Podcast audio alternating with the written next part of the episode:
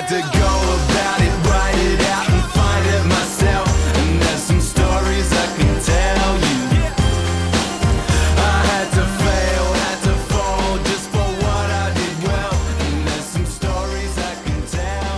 It's a final word. World Cup Daily 2023 for Westfield, London, Westfield, Stratford City. More extra, less ordinary. I'm Adam Collins in London.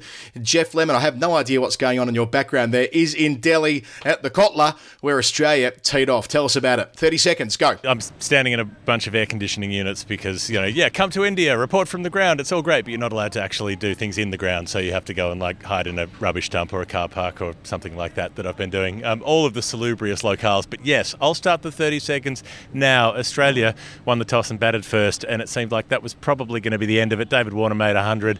They were on track for maybe 330, 340, something like that.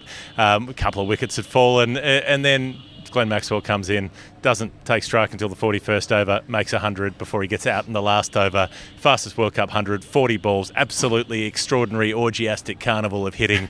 And uh, the Dutch were blown away by it. They were all out for 90. They were not in the contest whatsoever.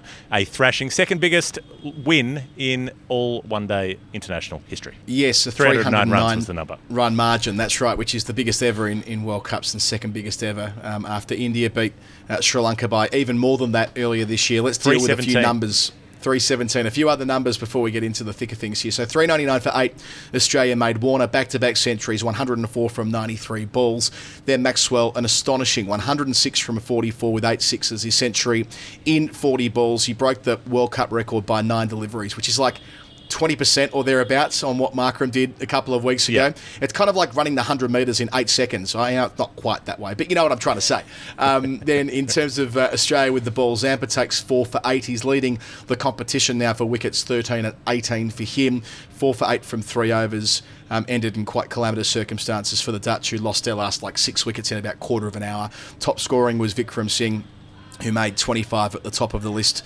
Other wickets for Australia, a couple for Mitchell Marsh, one with his second ball, a great catch from David Warner, and singles from Mitchell Starc, who keeps the streak going. Josh Hazlewood and Pat Cummins are all inside the power play. Now, that's out of the way. Let's talk about Glenn Maxwell. Geoff, um, first, I, I, first thing I want to say is that um, I didn't get to see any of this live. I was I'm still in what I wore to Lords. They had a meeting at Lords for an hour, and that hour was the entirety of the Maxwell innings. So I've missed everything live. I watched it all back on replay, of course, as soon as I got home, and the game finished so quickly. I haven't had a chance to get changed. But um, you know, I, I, I got to say, uh, part of me feared that he didn't have this in him anymore. I mean, Glenn's obviously a precociously talented player, an all-time striker of the ball, but I just thought maybe six months ago, with the broken leg and, and the various different ailments that, that, that took him out of cricket for a while after that, I just wondered whether he'd have another day like this. He's done stuff like this before, but I thought maybe those types of days were past him, and he'd still make a contribution. He'd still be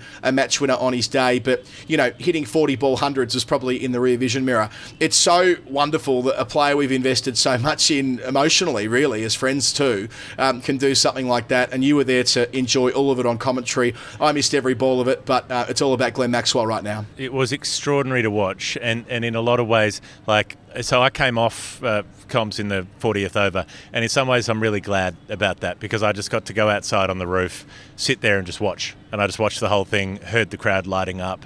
Um, it- it was it was like heart swelling, ridiculous joyfulness. Not just because there were runs being scored, but but the way in which it happened, the audacity of it, the absurd confidence. You know, it came out, took a little while. Um, you know, took five or six balls, played a few along the ground, um, ticked things over for a couple of a couple of overs, and then started laying into things, and then got things going. It was the it was the variety of it. It wasn't like going to the reverse immediately, but they put three out on the leg side for him. They brought short fine up, and it was clearly the plan was try to make him hit to the leg side, try to deny him that space to reverse and, and go to the offside. So the point where he starts playing those shots, it, it, and, and I was sort of watching this happen. He wasn't switch hitting. You know, sometimes he used to swap the hands over on the bat and literally take the left-hander's stance, and we've seen that. He kind of moved away from that because that took a bit of extra time. But he does rotate the bat in his hands as the ball's coming down, so that the blade's facing backwards. He gets a, a Yorker just about from Logan Van Beek, full straight at the stumps, like you're losing middle stump if you miss this. Kneels down. I don't think he was expecting it to be so full. So he sweeps it almost at ground level and picks it up and hits it for six. Um, he gets an, another, oh, that one might have been from Bas de Leede initially. He gets another one from Van Beek, I think, outside the off stump, like like hide it outside off, that old theory. Hits that one for six as well. And then he gets the bouncer that's up about shoulder height and just plays the reverse hook shot. I remember watching him do that in 2017, that tri series in Barbados, when hmm. I, I was very early in, in, I was doing radio comms at that point, and I remember very early in, in the time when I was doing that. And I remember describing it as like, he's played a reverse hook shot. I know, I know that doesn't exist, and I know nobody's ever played a shot to be called that before, but that's what it is. There's only one way to describe it. Um, did that, hit that one for six. Hit conventional stuff for six as well. They bowled him slower balls. He got back in his crease, baseballed it, picked the slower ones, used the power, um, went over deep fine leg as well, and yeah, you know, brings up the the 50 in 27 balls, and then goes to 100 in 13 deliveries two dots, three singles in those 13. So he hit six sixes and two fours from the other eight balls of that 13 to go past 100. Uh, it was exhilarating, and the Dutch just lost it. I mean, Bas de Leede was bowling that last over. He bowls a high, full toss, no ball, hits that for six, has to bowl it again, goes for six again. You know, 28 off one over, off his final over for de Leede to, to close out the most expensive figures ever in one day cricket. You could see by that point, I mean, even once they'd gone past 340, 350, the Dutch were just so shaken by it that they didn't know what to do. And so it ends up at 399 but it, it was the, the perfection of the timing uh, and the contact. It wasn't dirty slogs over the leg side that you dump them over mid wicket and they just happened to make it over the fence. You know, there was a square drive basically for six over point. Everything was perfect tonight, and it was it was a joy to watch. Yeah, I think the square drive might be the pick of the litter. I remember him playing that shot a number of times in the 16-17 one-day series against Pakistan. It, like, that's just a, that's an odd reference point, but I remember him playing that shot so well, and it, um, to be able to execute stuff like that. But yeah, to give context, Australia have lost three wickets relatively quickly to that point. I think they're 290 for six or something like that when Cummins joins Yep. Maxwell. Um, so they're at some risk. Maxwell gets out there. It's possible Australia make 310 or 320 rather than 399. Of course, Yep. that's an extreme uh, outcome with them making so many runs in the back 10. But initially, he actually did play himself in. I've watched all 44 balls of the innings. I, I scanned through and watched all of them. Um, you know, playing down the ground for once, but also some thundering straight drives. The on drive, his first boundary is a, a, a fine piece of timing, like a conventional cricket shot. Plays another one of those straight past the bowler's boots. Then he gets more expansive as he realises that he's into Maxwell time, right? He's into the 42nd, 43rd, 44th overs, and that's when he's expected to be, you know, more outlandish to lean into his uh, um, to his best self, and that's exactly what happened. The shot that he played to move to 50 across his stumps, the reverse. I suppose you'd call that a reverse scoop of sorts that went over deep backwards square.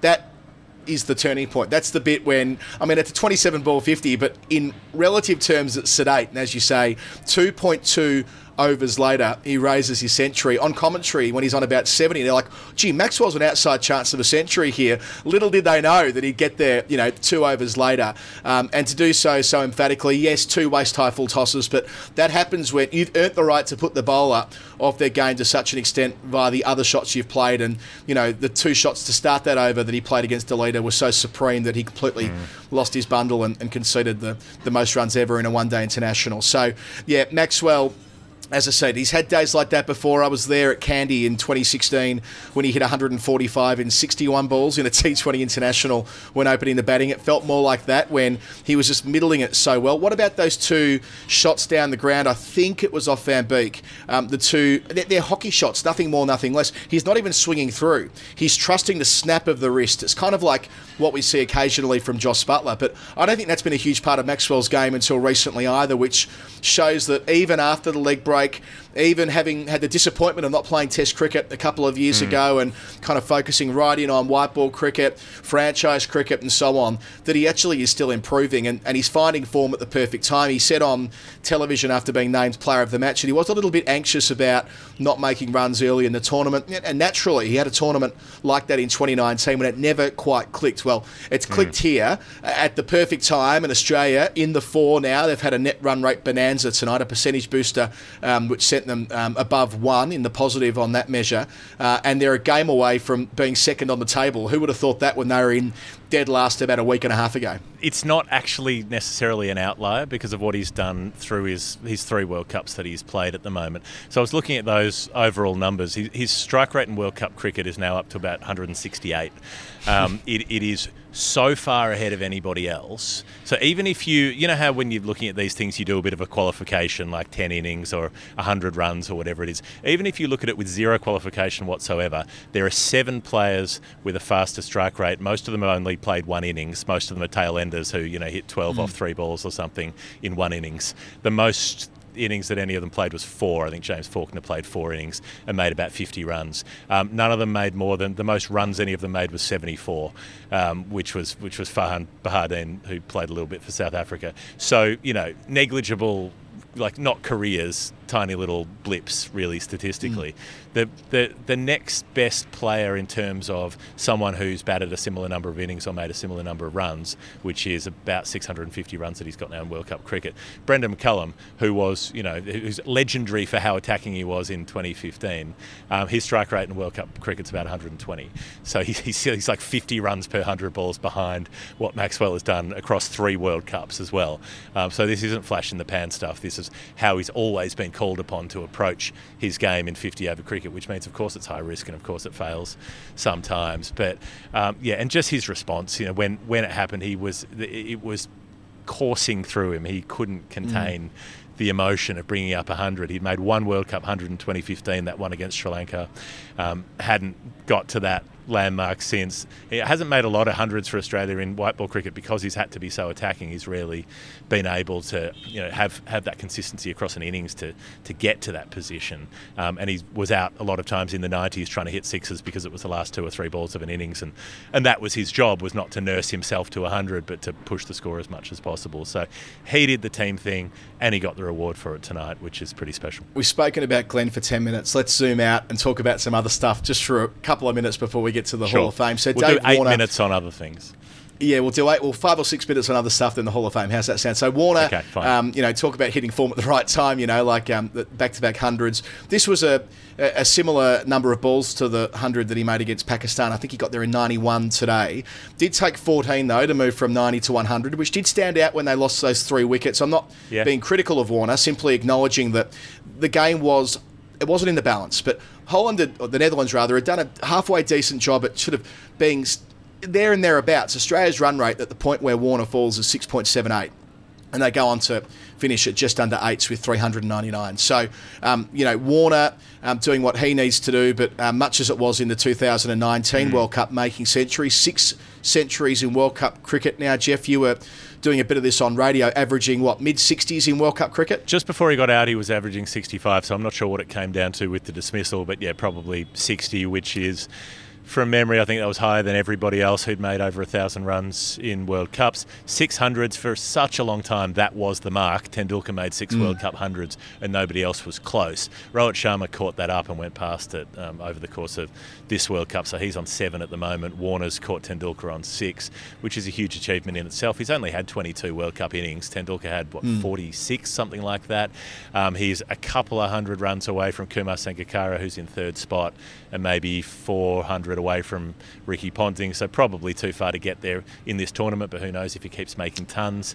Um, and so he went past Rohit Sharma's World Cup runs tally today, and he's about 60 runs behind Virat Kohli. So the three of them, I was tipping this last time we were talking about it, they're going to have a very interesting uh, next few weeks, sort of in, in the, the three in the pack, seeing if any of them can catch up to the top three, being Sangakkara, Ponting, Tendulkar. Speaking of three going into two or maybe into one, even conceivably, um, Travis Head will return and open, right? And we know Mitch Yep. Marsh, who, who top edge one today, that happens, that's fine. Took two wickets and played his role anyway.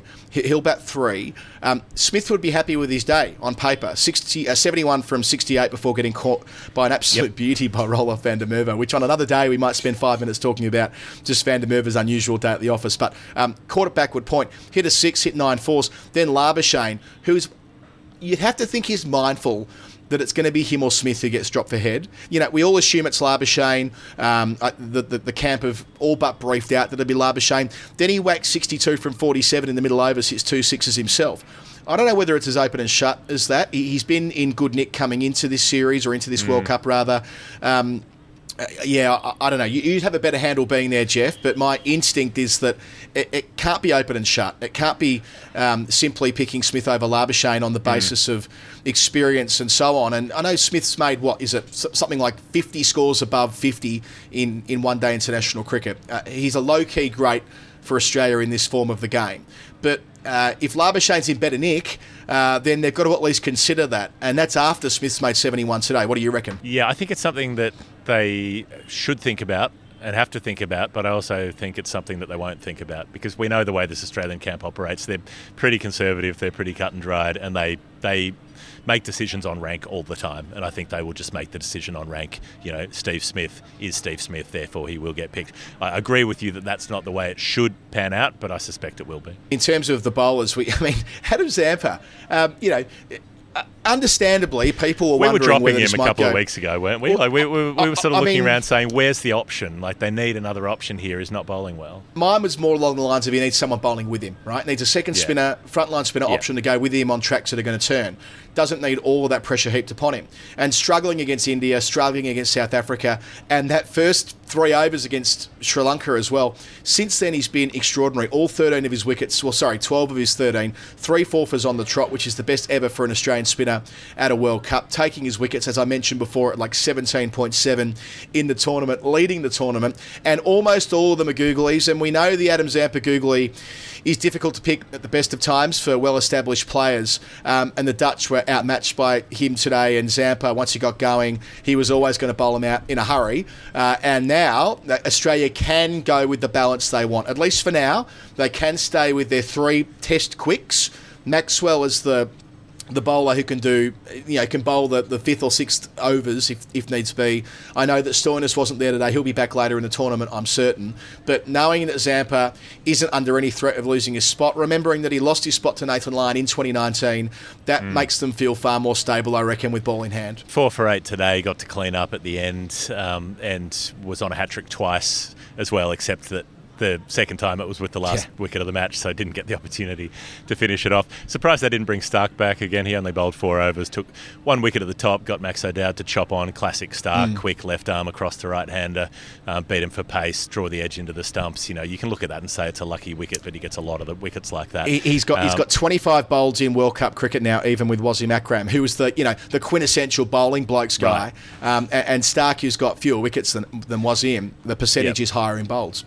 Well, he also levelled Lasith Malinga today, so he's third all time, equal third for World Cup wickets with 56. So I wanted them to get him back on because, you know, I, I want him to take a bag or two in this series. He's only been taking ones and twos, you know, and in order to have a big World Cup like the previous two that he had, 27 wickets and 22 wickets respectively, um, if he's going to get somewhere up towards that 20, he needs a, a five or a six and, and, you know, and a four or a five somewhere along the line to try to bulk that up. Uh, so today could have been the day for that, but I guess it's a raffle as to who gets the chance to clean up when a demoralised team is, is five or six down. Hazlewood and Cummins both get leg before wickets go their way. Mitchell Marsh, I think that's important. Him getting two wickets again. It's all low key. It's all below the surface. But just having another bowler, like yeah, Maxwell didn't even need to bowl today. Did execute brilliant run out to get rid of Vikram, but um, but at that point, I mean, we, we shouldn't gloss over that. That Maxwell also made a contribution in the field. Cricinfo have this like um, power indexing, and Maxwell's number for this game is like 153. I can't imagine there are many people with a higher number than that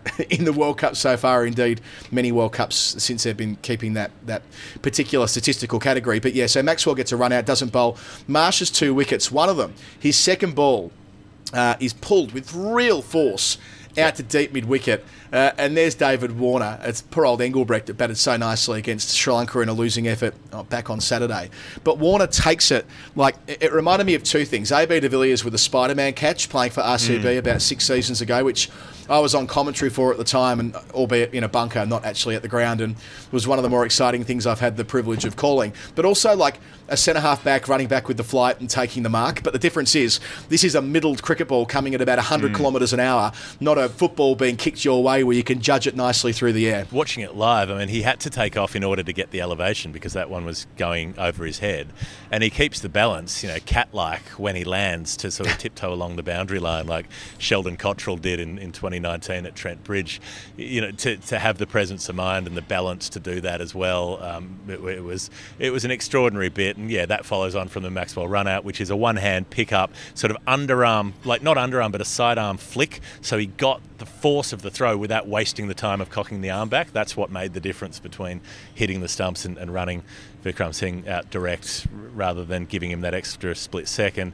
So they were hot in the field uh, as well. You know, just everything went right. Cummins after the game saying, "Oh, there are still a few areas we can work on." After having recorded the biggest World Cup win ever, I mean that's probably Hall of Fame worthy. It probably is. And before we get to the Hall of Fame, in terms of what's next, Australia getting New Zealand at the perfect time. I mean, yes, it's a game they need to win, but. Um, Australia are trending up. They're playing at Durham Dharamshala. New Zealand have played a game at Durham Dharamshala. They've been there for a week, sort of hanging out at McLeod Gardens, like smoking mm. bongs with the Dalai Lama, whatever. But Australia go up there in red hot nick, and for whatever reason, Australia, New Zealand, um, they, they, they, they, those matchups feel different. Whatever is going on with New Zealand at any given time, put them up against Australia, and you'd back Australia most of the time. Um, and I mentioned the net run rate thing. Australia are now 0.4 away from New Zealand's net run rate. This is the team that obliterated England on opening night and have won their first four games and lost narrowly to um, India, their only loss. Well, Australia have lost twice heavily and nearly caught all of it back up. So that might be a factor if it ends up with the final four that you know unfortunately it looks like this is going to be a, a round robin with a lot of dead rubbers and if Pakistan and England can't get into that and I say England, you know, um, dismissively almost, but they're the only two teams realistically who could go from outside the four, I think, to inside the four. But where they finish will be important too. You don't want to finish fourth and play India, do you? I mean, you want to finish second or third and be in that other semi final at Eden Gardens, not the one against India at Mumbai. That's probably a, a pretty reasonable observation. So it, there is something about those New Zealand contests. Something always um, seems to spook them a bit more up against Australia. Although they did thrash Australia in that T20 World Cup opener, which might have gone some way um, to helping out, I suppose. Uh, but yeah, they've they've been having fun up there. And you know, Jimmy Neesham, of course, he's that uh, photo he posted of him shaking hands with the Dalai Lama. I don't know if you've seen this. The caption says, "Yeah, we'll have a bat, mate. Thanks." Uh, so, so good gear from the New Zealanders up there. They're enjoying themselves. All right, Geoff, time for the final word Hall of Fame. The final word Hall of Fame, Geoff, is brought to you by Westfield London, Westfield Stratford City, more extra, less ordinary. You and I haven't had a chance to talk about the fact that I went there. I haven't seen the massive Christmas tree as yet, but I will soon. I can skate around it. We're going there next week. Um, you know, uh, I don't expect, Geoff, that you're the type who would be particularly stable on uh, on skates. I feel like ice skates might be the sort of thing that send you Yep. to the emergency room for the 25th time in your life. Um, But but for all of that. Um, even you would go to this if you knew you were going to see the biggest. We said yesterday, Cam and I, Yep. if it's the biggest Christmas tree in Europe, it's surely the biggest Christmas tree in the world. Claim it, claim it, and that's what you can see skating around it if you go to Westfield, London after I think November 11 and head along in a couple of weeks.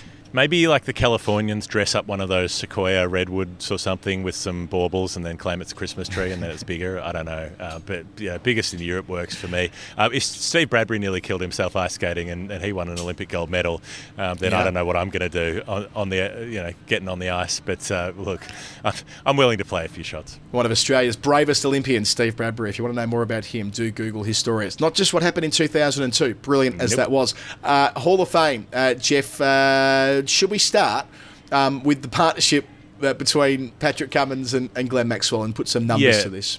particularly yeah, Cummins in the post match dropping, you know, really, really good to be part of a century partnership of which he made eight runs, I believe, um, if I remember correctly. Um, good It- it good eight- was you know, from it's a solid balls. joke. I- eight from eight balls, right? They put on 103 in 44 deliveries. Maxwell, in that stretch of time, made 91 from 36 until he was out in the final over. Wow. Um, yeah, I mean, David Warner's catch could be in there. Jimmy Neesham's um, Dalai Lama stuff could be in there. Uh, there was there, there was a lot that was Hall of Fame worthy, but I think I'm just always coming back to that reverse sweep of the near Yorker off middle stump for six over deep third. You know, watching that happen live, I'll just replay it in my head over and over again. I've got a few bits and pieces. One uh, Maxwell related, a couple Maxwell related actually. Um, Watto in the commentary box. Now, Shane Watson was out there with Glenn Maxwell when Glenn made his first uh, World Cup 100 at the SCG in 2015. If you are relatively new to the show, listen to our long interview with Maxi at the last World Cup four years ago. We interviewed him at Bristol, and he spoke about that moment about he and Watto were you know, in tears when he brought up the century. They're good mates and so on. Um, different kind of emotions from Watto in the back of the commentary box. You wouldn't have seen this, Geoff, because you've been doing radio, but Watto in the back of the box when not on mic, hearing his guttural reactions to Maxwell hitting sixes the way that he was today. That was pretty special. We've talked. Hmm. On this show about commentators coming on air uh, during this tournament, uh, this might have been an example of that. He was rock hard, that's for sure. Um, Dan Cherny picked up on a nice one uh, to go from crude to nice. Maxi did the um, the baby cradle thing upon reaching 50. Um, this wasn't on the television broadcast, but apparently there's a photo of it um, to recognise the fact that he's a new dad to young Logan back in Melbourne, which is a which is a, a, really No, they're lovely here. thing. They've just arrived.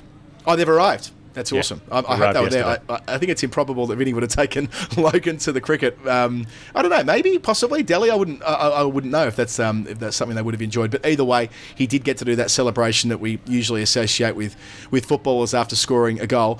Um, I don't know if you caught this either, Geoff. But did you see the Sean Abbott hug? No. This mean anything to you?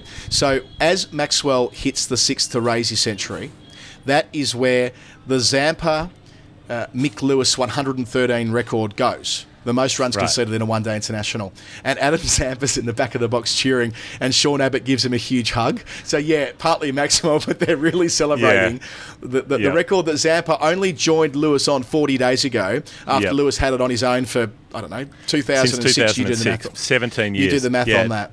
That's that's that really should be my Hall of Fame. I hope Mick Lewis stayed up tonight. I hope he was up. I hope he had a drink in his hand, and I hope he saluted the TV because I, I genuinely felt sorry for him. You know, poor bastard had a short Australian career. Ponting makes him bowl his tenth over when clearly he should have been, you know, uh, given given an opportunity to somebody else to get smashed around, um, and he has to carry that record as, as the, the legacy of not getting much opportunity at international level. Finally, someone's taken it away. Unfortunate that it's Bas de Leede who gets the Dutch into this tournament with a century and a five for in the same game, which only four other players have ever done, men and women, in the history of 50 over cricket. Um, but he has a miserable night tonight, LBW for four and two for 115. At least he got a couple of wickets. technical point, but a good point. Ben Gardner from Wisden made online. Um, Lewis and Zampa still have the worst figures ever because Bas de Leede, yeah, conceded 115 runs, but took a two for. Two for 115, you know, when you evaluate worst figures, you go on wickets first and runs conceded second. So, Mick, uh, Zamps, you've still got that. Um, Geoff, that's it for us tonight. Um, our coverage, as always, for Westfield London, Westfield Stratford City, more extra, less ordinary. Google them do the ice skating, do everything else that's going on at half term. Uh, they're great supporters of Geoff and mine, so we'd love you to back them in as well if you are in the UK. Uh, Geoff, tomorrow's game is between England and Sri Lanka at the Chinnaswamy. Uh, both sides must win. Whoever loses that is actually out of the tournament, and they'll have four weeks in India travelling around playing in games where they can't make it through to the semis. Then Friday, it's Pakistan, who are in a similar position now, playing against South Africa at Chennai. Netherlands' next game is against Bangladesh. That's the late game on Saturday at Eden Gardens, and Australia, as I mentioned before, play the early game, which is where you're off to next. Back to Dharamshala. Uh, they'll play New Zealand on Saturday morning. Yes, up to the mountains. Um, so I'll be reporting back to you from there um, next time we rock up on the Final Word Daily, which will be tomorrow. That's how daily shows work. All right, thanks for watching, everyone. A great day for Glenn Maxwell. You beauty. See ya. I ain't protected, brother, I ain't fenced in. My future questions, my current senses. That'll be the same we've been doing for centuries. Sorry if I ran out to empty. Wrote this so you know what I meant here. I had to